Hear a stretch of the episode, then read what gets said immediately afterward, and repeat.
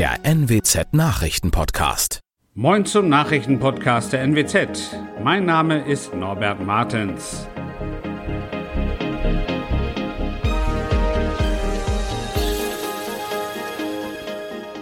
Und das sind unsere regionalen Nachrichten.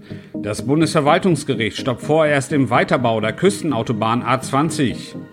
Niedersachsen will einen Schutzschirm für Energieversorger und in Wiesmoor ist eine Leiche im Kanal gefunden worden. Die Küstenautobahn A20 kann in Niedersachsen vorerst nicht gebaut werden. Das Bundesverwaltungsgericht in Leipzig erklärte am Donnerstag den Planfeststellungsbeschluss für ein erstes Teilstück zwischen Westerstede und Jaderberg für rechtswidrig und nicht vollziehbar. Damit erzielte der Bund für Umwelt und Naturschutz Deutschland BUND einen Teilerfolg vor Gericht. Die Vereinigung hatte gegen den Autobahnbau geklagt. Der BUND fürchtete schwere Schäden für Moore, Flussniederungen und Wälder. Wegen drastisch gestiegener Gaspreise will Niedersachsen im Bundesrat einen Antrag für einen Schutzschirm für systemrelevante Energieversorgungsunternehmen einbringen.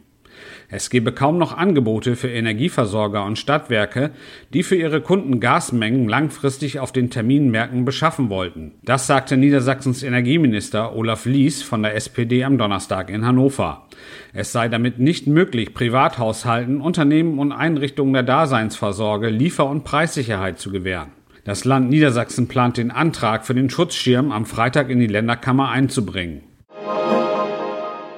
Eine leblose Person ist am frühen Donnerstagmorgen gegen 6.50 Uhr im Nordgeorgsfehn-Kanal in Wiesmoor gefunden worden. Es handelt sich nach Erkenntnissen der Polizei um eine 71-jährige Frau aus Wiesmoor, wie eine Sprecherin auf Nachfrage mitteilte. Die Polizei schließt derzeit Fremdeinwirkung aus. Passanten hätten die Leiche aufgeschwemmt im Wasser entdeckt und die Polizei alarmiert, so die Sprecherin.